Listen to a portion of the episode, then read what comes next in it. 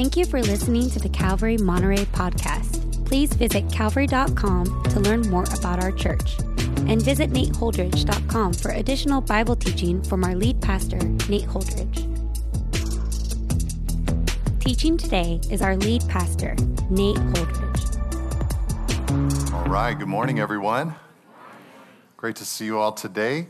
If you have a Bible, let's uh, take it out today and open up to Luke chapter 4. Luke chapter 4 this morning.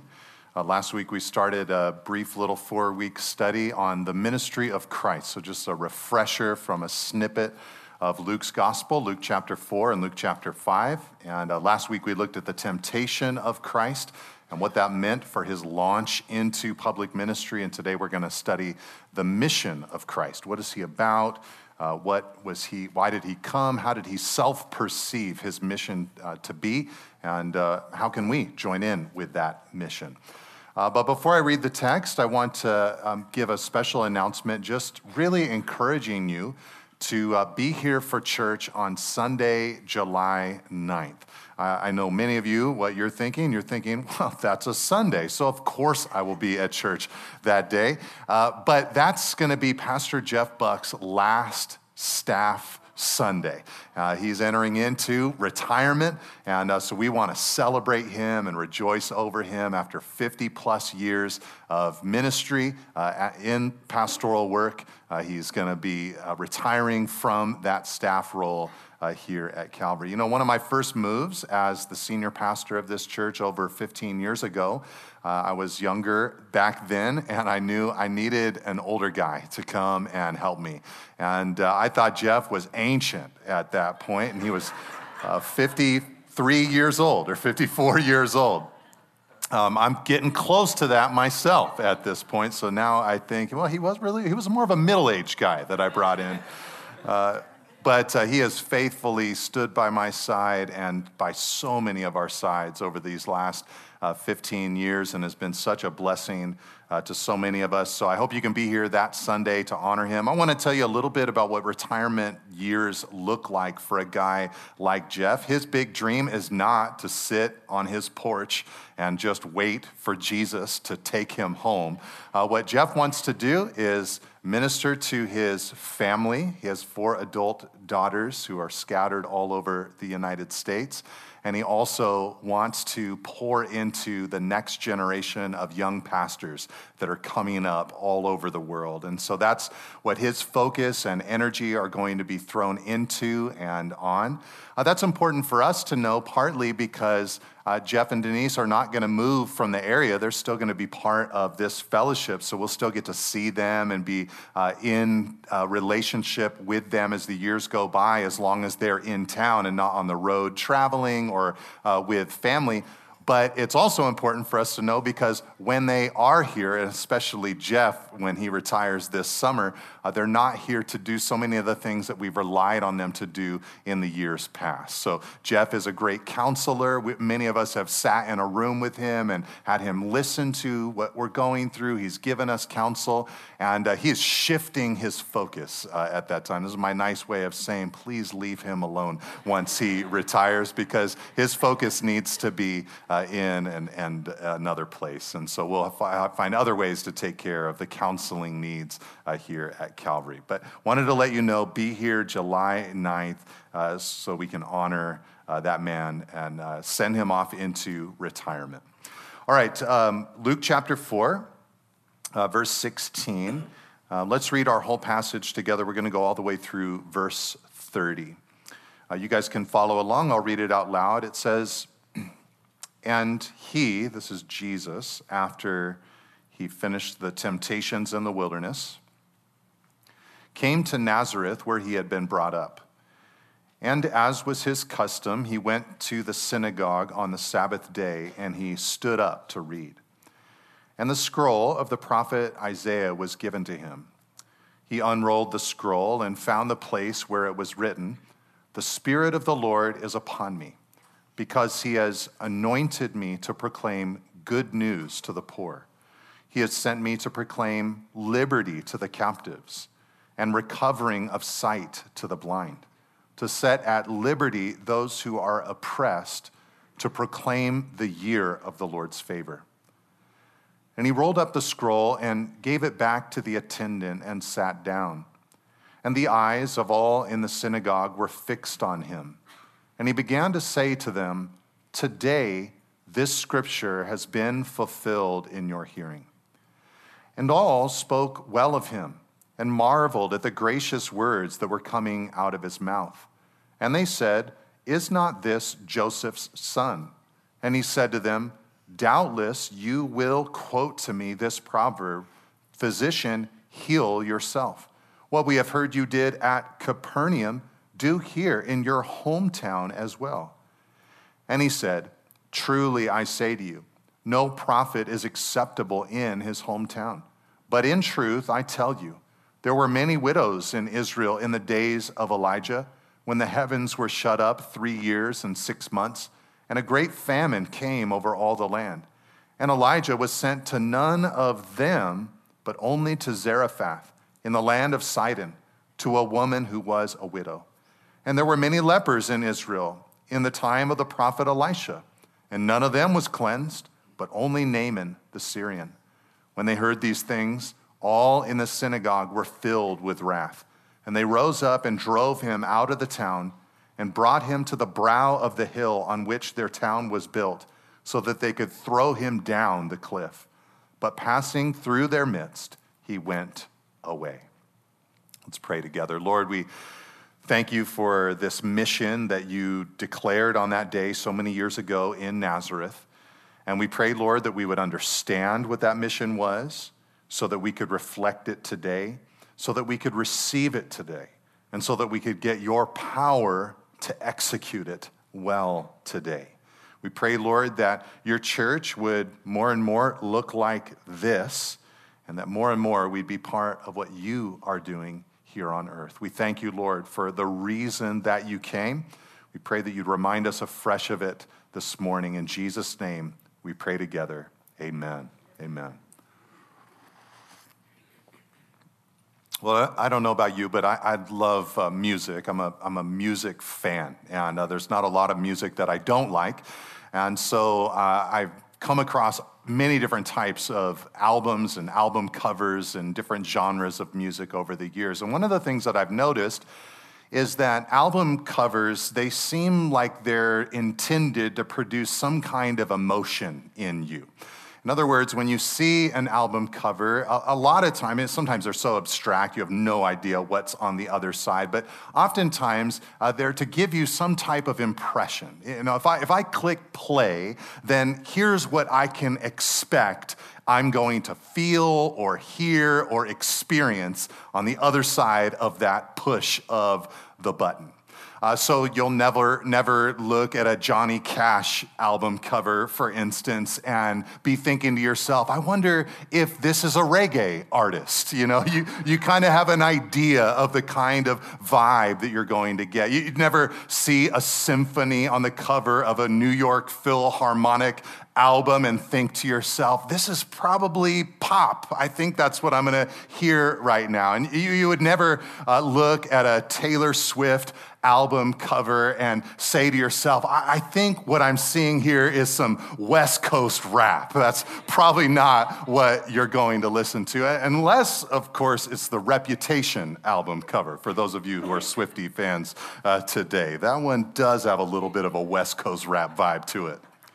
But by looking at the cover, you get an idea for what you will hear if you press play. At this point in Luke's account of the life of Jesus, he's ready to introduce the cover art to Jesus' ministry. Already at this point in Luke's gospel, he has, in great detail, elaborated on all of the historical elements leading up to this point.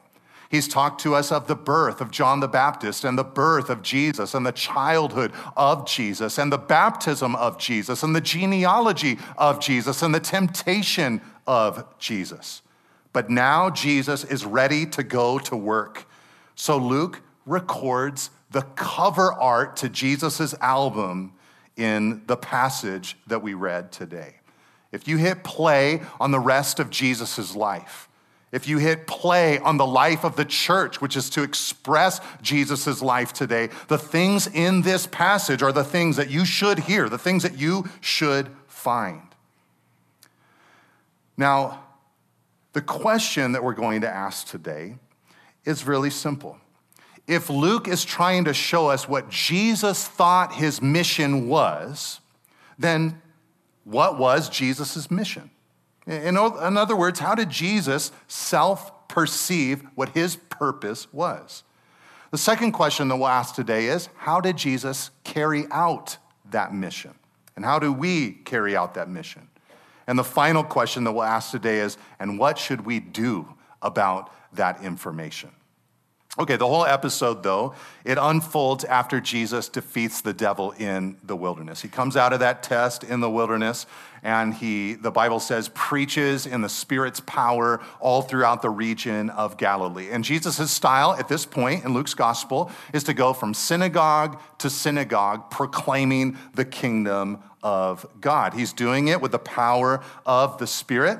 And finally, the day comes where it's time for him to go to his hometown, his home synagogue in Nazareth. Now, Nazareth was a far out of the way community up in the hills over a mountain pass. Uh, there were at maximum 500 people who lived in Nazareth at the time of Christ, and it's more than likely that there were about 100 or 200 people only living in this small little town. So everybody knew who Jesus was, everybody was conscious of his identity.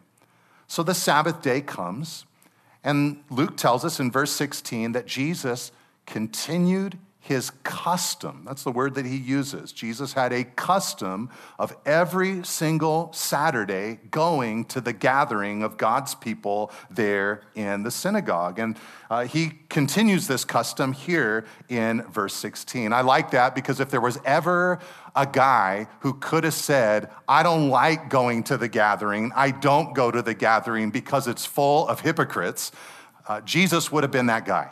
Uh, but he went to church despite the types of people that were there. And because Jesus was there, they handed him, it says, the scroll of the prophet Isaiah. They give him the book of Isaiah, the, the 23rd book of the Old Testament.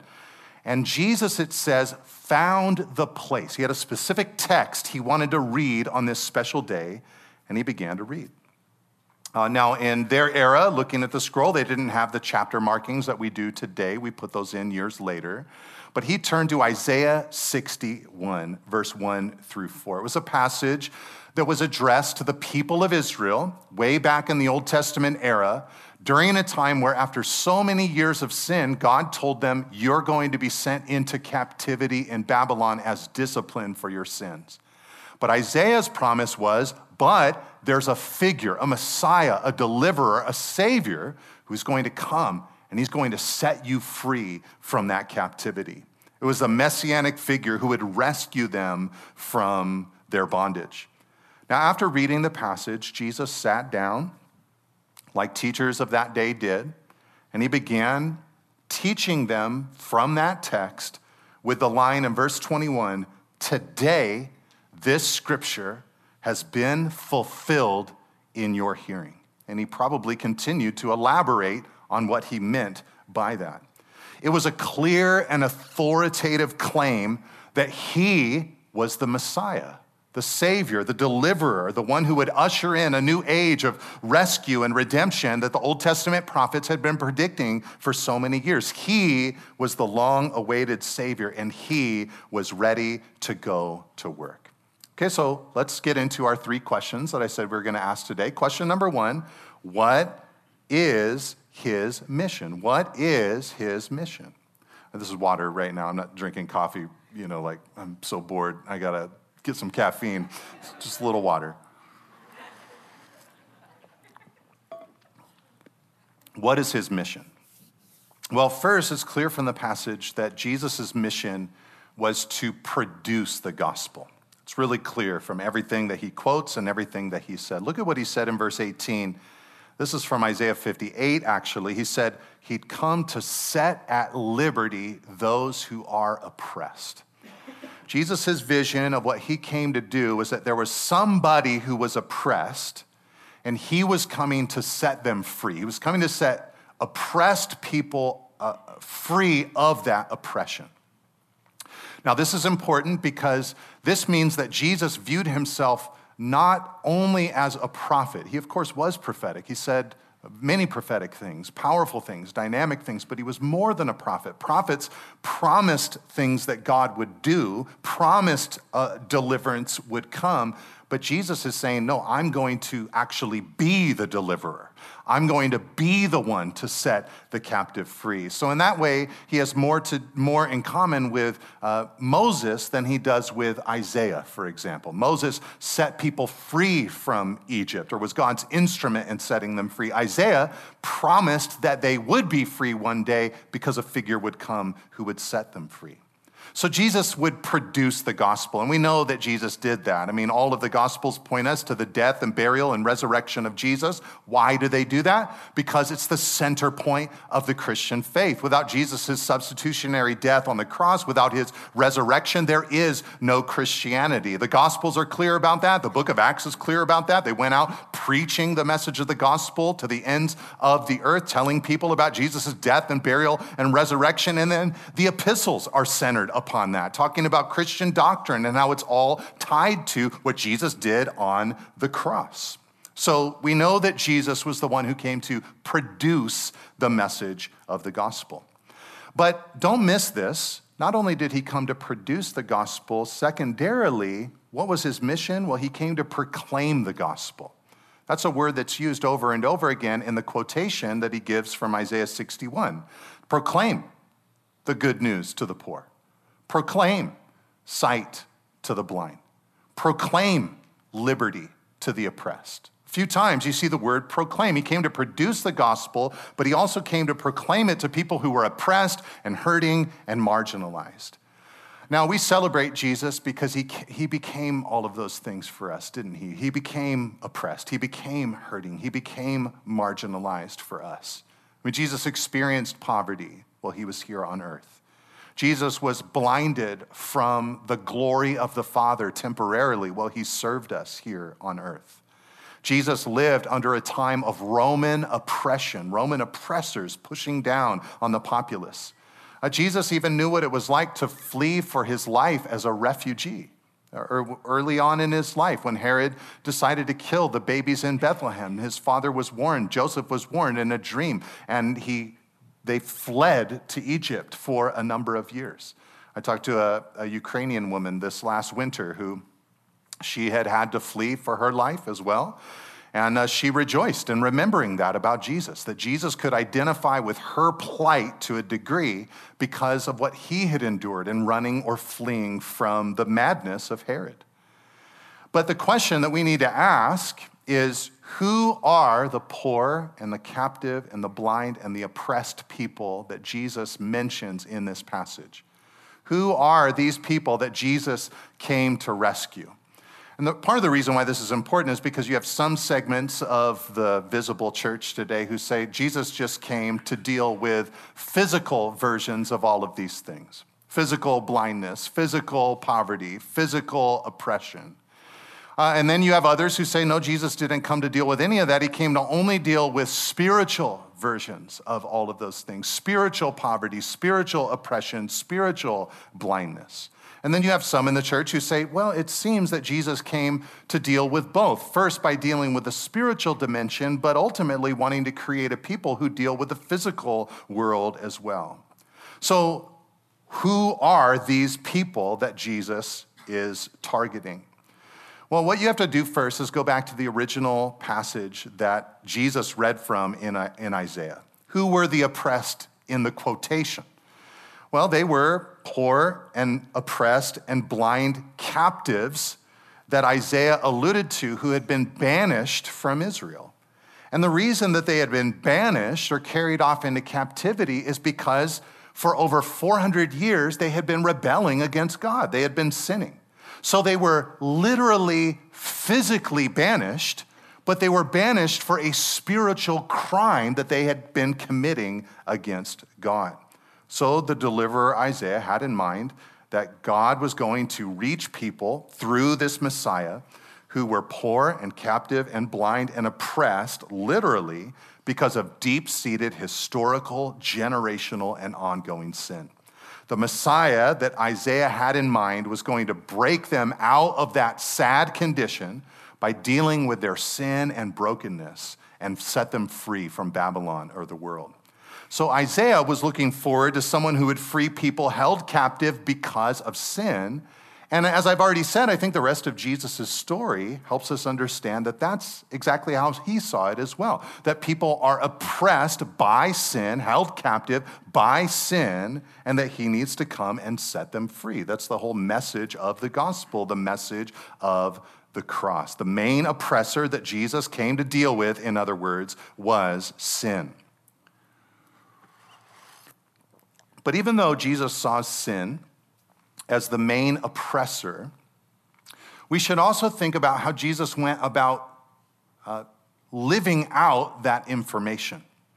He applied his tactics by setting people free from spiritual and unseen poverty and captivity and blindness and oppression, but also he went straight to the natural versions of all of those things. You know, Jesus cleansed lepers. Jesus reached out to tax collectors who were on the fringe of society and rejected by the masses. Uh, Jesus restored prostitutes.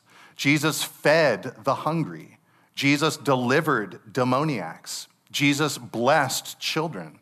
You could say, in a sense, that Jesus ran straight to the underdogs of the world system.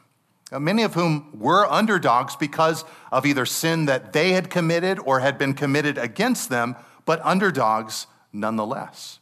So I think for this reason, you would expect an outflow of gospel ministry to look something like what William Wilberforce did in England so many years ago when he led the charge to abolish the slave trade, uh, like what Martin Luther King did or Nelson Mandela did you would expect to find Jesus' people proclaiming the gospel to the spiritually poor, the spiritually captive, the spiritually blind, and the spiritually oppressed of the world, but also living out the gospel by helping the materially poor, imprisoned, sick, and refugees of our world. Uh, none of this work in the physical realm can or should ever replace, displace, or erase the gospel message but they're also not to be evidences of a woke Christianity or something like that, but are a complement to the truth of Jesus' work on the cross.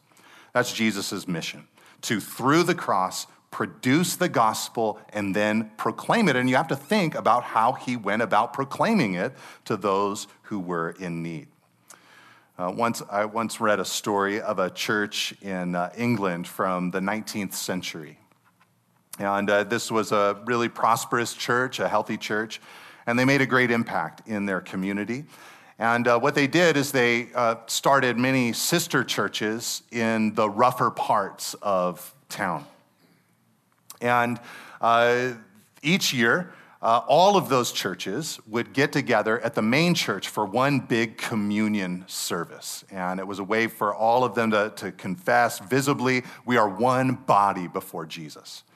So I read of one particular service where uh, there was a Supreme Court judge who was part of the home church, and he was taking communion. And as he did, he looked over, and next to him was a man who had been a thief that years earlier he had convicted and sent to prison. And this man, of course, had done his time, and then he had become a Christian, and now he was serving in one of those neighborhood churches that was reaching harder parts of town. And uh, there they were, partaking of communion together, a beautiful scene. Well, after the service was over with, the pastor and the Supreme Court justice were walking together. And the justice said to the pastor, You know, did you, did you see who I was next to during communion today? And the pastor said, Yes, I, I did. It was amazing. And the, and the justice said to him, What an amazing display of God's grace. And the pastor said, Yeah, absolutely. It's an incredible story of God's grace. And then the justice quickly turned to the pastor and said, But who are you referring to? Because I'm referring to myself. Everything in that man's life, everything about his circumstances preached to him a need for the gospel. But everything in my life said, You're moral enough, you're good enough, you're contributing to society, you're a good person, you don't need anything. And it was the miracle of the grace of God that opened my eyes to see my spiritual poverty and helped me realize I needed to give my life to the Lord. I think that that story uh, pictures Jesus' mission really well. The gospel message, it does lead us to start outreaches and do bridge ministry and minister into pockets of societal pain in our community but not before it rocks us internally. Because without Christ, we are all spiritually impoverished before God. Without Jesus, we're all held down captive to sin. Without Jesus, we're all spiritually blind. And without Jesus, we're all oppressed by the pervasive effects of sin. So Jesus came to produce the gospel, but he came to proclaim it as well. And we need to pay attention to the way that he proclaimed it. Okay, the second question, though, that I want to ask today from this passage is how does Jesus carry out his mission? Okay, we've thought about what his mission is. How does Jesus carry out his mission? Well, Jesus' text from Isaiah uh, makes it really clear. Look at verse 18. The first word that he reads from Isaiah is, The Spirit of the Lord is upon me. The Spirit of the Lord is upon me. So, how does Jesus do it? How did Jesus do it? He did it by the power of the Spirit. This should be obvious at this point in the Gospel of Luke. Jesus was baptized and the Spirit came upon him. Uh, the, the Spirit led him into the wilderness, the Spirit helped him overcome temptation. The Spirit strengthened him to preach from city to city and to work miracles. And now he's saying, The Spirit of the Lord is upon me. Everything that Jesus did was led and energized by the Spirit. Uh, in other words, it was evident that the anointed one, the Messiah, had come because the Spirit was so thickly upon Jesus. Uh, so Jesus gets the job done by the Spirit, but also he gets the job done by grace. And I want to draw your attention to the last phrase that Jesus quoted in verse 19. He said, in his closing line of his Isaiah read through, he said that he was sent to proclaim the year of the Lord's favor. Now, you might not have any idea what that means, but you know at least it's good, right? You know, he came to proclaim the year of the Lord's favor. It's like you want to put that on a Hallmark card or something. Like, I'm not quite sure what that means, but it's got to be something positive. It's got to be something good. And you'd be right.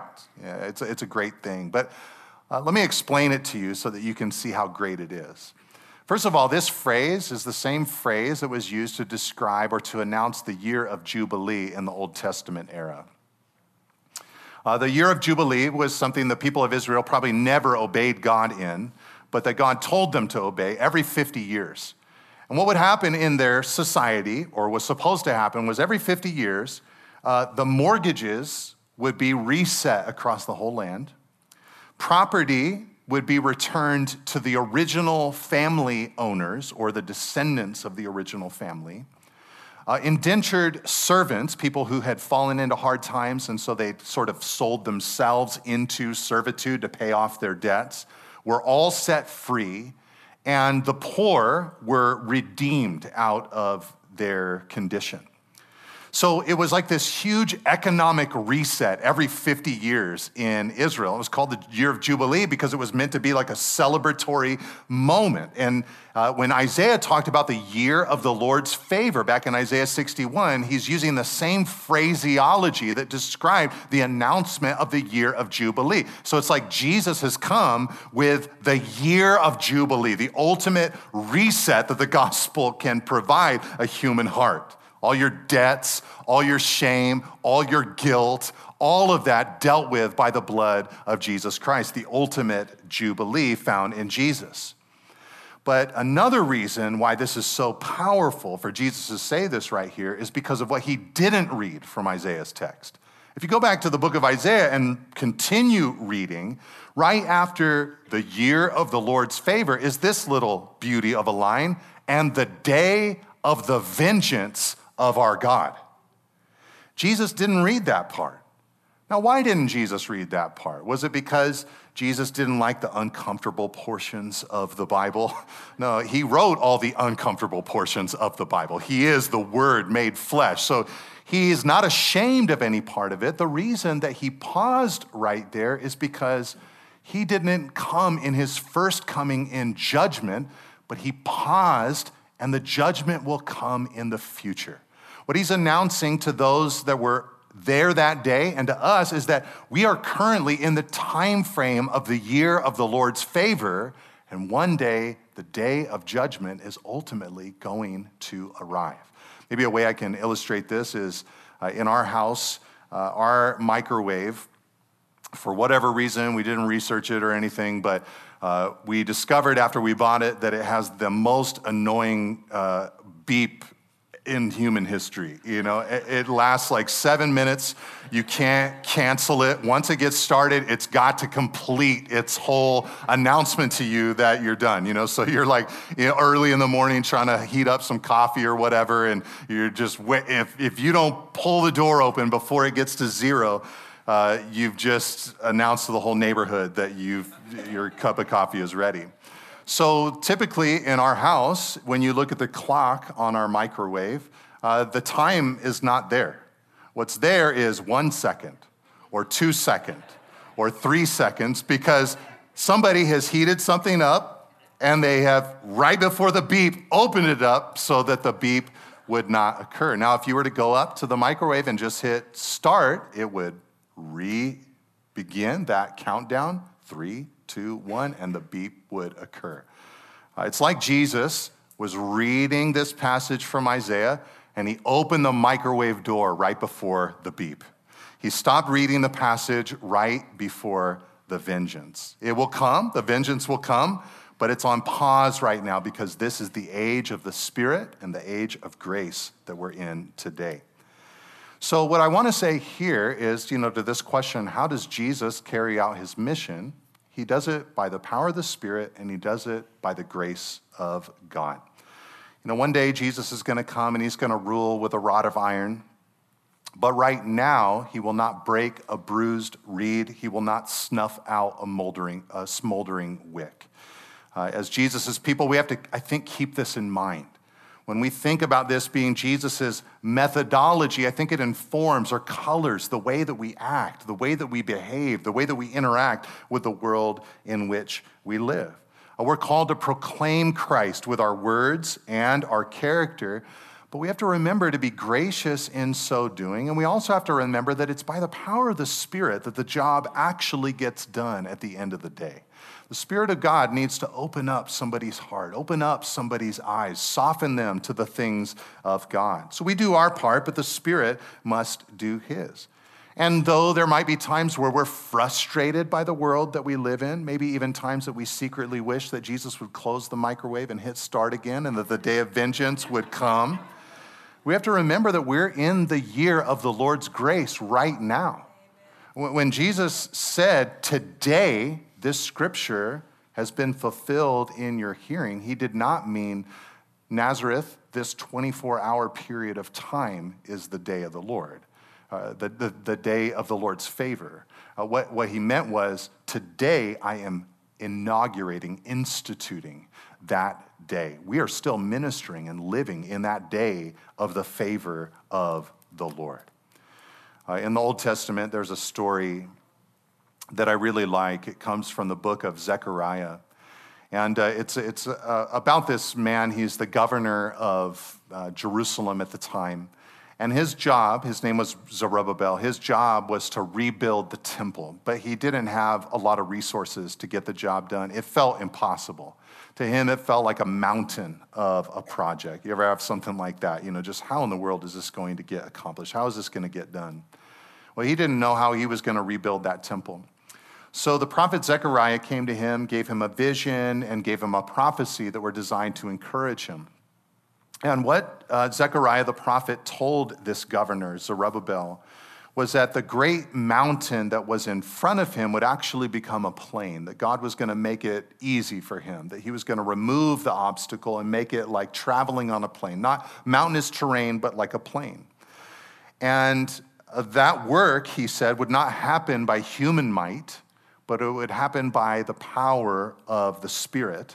And one day they would take the top stone of that temple and they would install it. They'd finish the job uh, with shouts of grace. I like that story because it has in it both of the ingredients that Jesus was leaning on the Spirit being the one to really get the job done, uh, but the tone, the tenor, being the grace of God, that it's God's favor upon uh, people as we're doing the work and the ministry that He's called us to do. And so I believe we've got to, we've got to reflect on that. We've got to think about that. In fact, just this last week, I uh, was out to lunch with uh, the man who pastored this church before me for just a couple of years, Roger Scalise. And uh, he's a great guy, came to our church at a real important season. And um, He's uh, 72 years old now. He loves the Lord more than ever. He's continually uh, active in ministry. Uh, he's just uh, full of life. And uh, I remember when, when he was here, there was like a little part of him, just kind of behind the scenes, we'd have conversations. He, he had toyed with the idea of renaming the church something like, I think it was River of Grace Church because he just had this vision of expositional preaching being this thing where like the bible is open and you're unleashing the word but what you're doing is because it's the word you're unleashing grace. And there needs to be a river of grace because grace is what motivates and encourages and produces the true change and transformation that we actually want to see in life. Well, that's how jesus did it. He did it by the power of the spirit and by the grace of god the year of the lord's favor Okay, last question, just real quickly. We've thought about what Jesus' mission is, we've thought about uh, how he did it. What should we do in response? What should we do? If Jesus' mission is to produce and proclaim the gospel to the world, uh, if his method is to do it by the power of the Spirit and grace, how, how should we respond? Well, Jesus gave part of the answer right here in the Gospel of Luke. Uh, immediately after his message, uh, everyone in Nazareth, it says in verse 22, spoke well of him and marveled at the gracious words that were coming from his mouth. Uh, they, they had heard of everything that he'd done all throughout Galilee, and now they saw a glimpse of his spiritual power in that synagogue, and they remembered him, though, as the carpenter's son. So they're trying to reconcile these two things. How, how is this guy saying and doing these things? Uh, but Jesus knew that they wouldn't be in awe of him for very long, and the text shows us that. They tried to kill him by the end of the episode. Uh, and he told them in verse 24, he said, No prophet is acceptable in his hometown. And he, he warned them, he said, You know, one day you guys are going to quote to me the popular proverb, physician, heal yourself, which for them meant, Hey, you did cool stuff in other cities do cool stuff in our city, your hometown. Physician, heal yourself. Do your healing or miraculous works here. Now, knowing that, knowing that Jesus was going to be, knowing that Nazareth was going to reject him, Jesus reminded them of the Old Testament stories of two prophets, Elijah and Elisha. Both of these prophets lived in Israel during a time when there were a lot of poor people and a lot of oppressed people, but both of them ministered to people who were not Israelites in miraculous ways. Elijah served a poor widow outside of Israel from Sidon, and Elisha served a powerful general inside of Israel, but he'd visited from Syria. Now, was it physical poverty that set them apart from all the Israelites that Elijah and Elisha knew back home? No, not at all. There were lots of poor widows in Israel. And Naaman, the general, he wasn't poor or captive or oppressed or blind in the literal sense, but both of them sensed a need to humble themselves before the living God. When the sin of pride was broken, God rushed in to deliver them, and Jesus is after the same right here. And in, in a sense, what Jesus is saying with these stories to the people in Nazareth is he's saying, I've just told you what my mission is. The wrong response is to say, and so I will join him on his mission the right response is to say, I am the target of his mission. I need his salvation. I need his rescue. I'm the poor. I'm the oppressed. I'm the blind. I'm the captive who needs to be set free. That's step one. But after you do that, Then Jesus would say, and what should we do? I would say, well, you receive Jesus and then you join Jesus. That's my closing line. Join Jesus. He wants us to press play. He wants us to consider him in the Gospels, the epistles, the Old and New Testaments over and over again. He wants us to receive his commissioning into the world to make disciples. He wants us to recognize that our power is not in our heritage, it's not in our customs, it's not in our spiritual leaders, but it's in the gospel. And you have to believe this, you guys. Paul the Apostle said, I'm not ashamed of the gospel. It's the power of God to salvation to all who believe, to the Jew first and also to the Greek. Do you believe that? You know, as long as the church kind of sits back and goes like, oh man, the world is just so messed up, it's impossible, then you're missing it. We instead need to say, we have the atomic power of the gospel of Jesus Christ.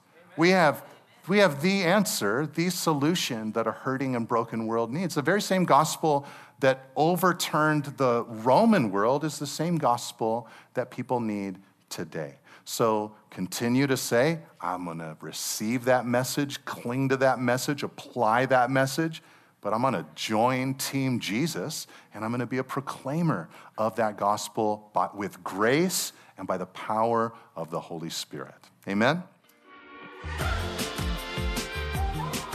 Thank you for listening. If you would like more teachings and information about Calvary Monterey, please visit calvary.com. You can also find books, teachings through the Bible, and articles from our lead pastor at nateholdridge.com. Thanks again for tuning in. See you next week.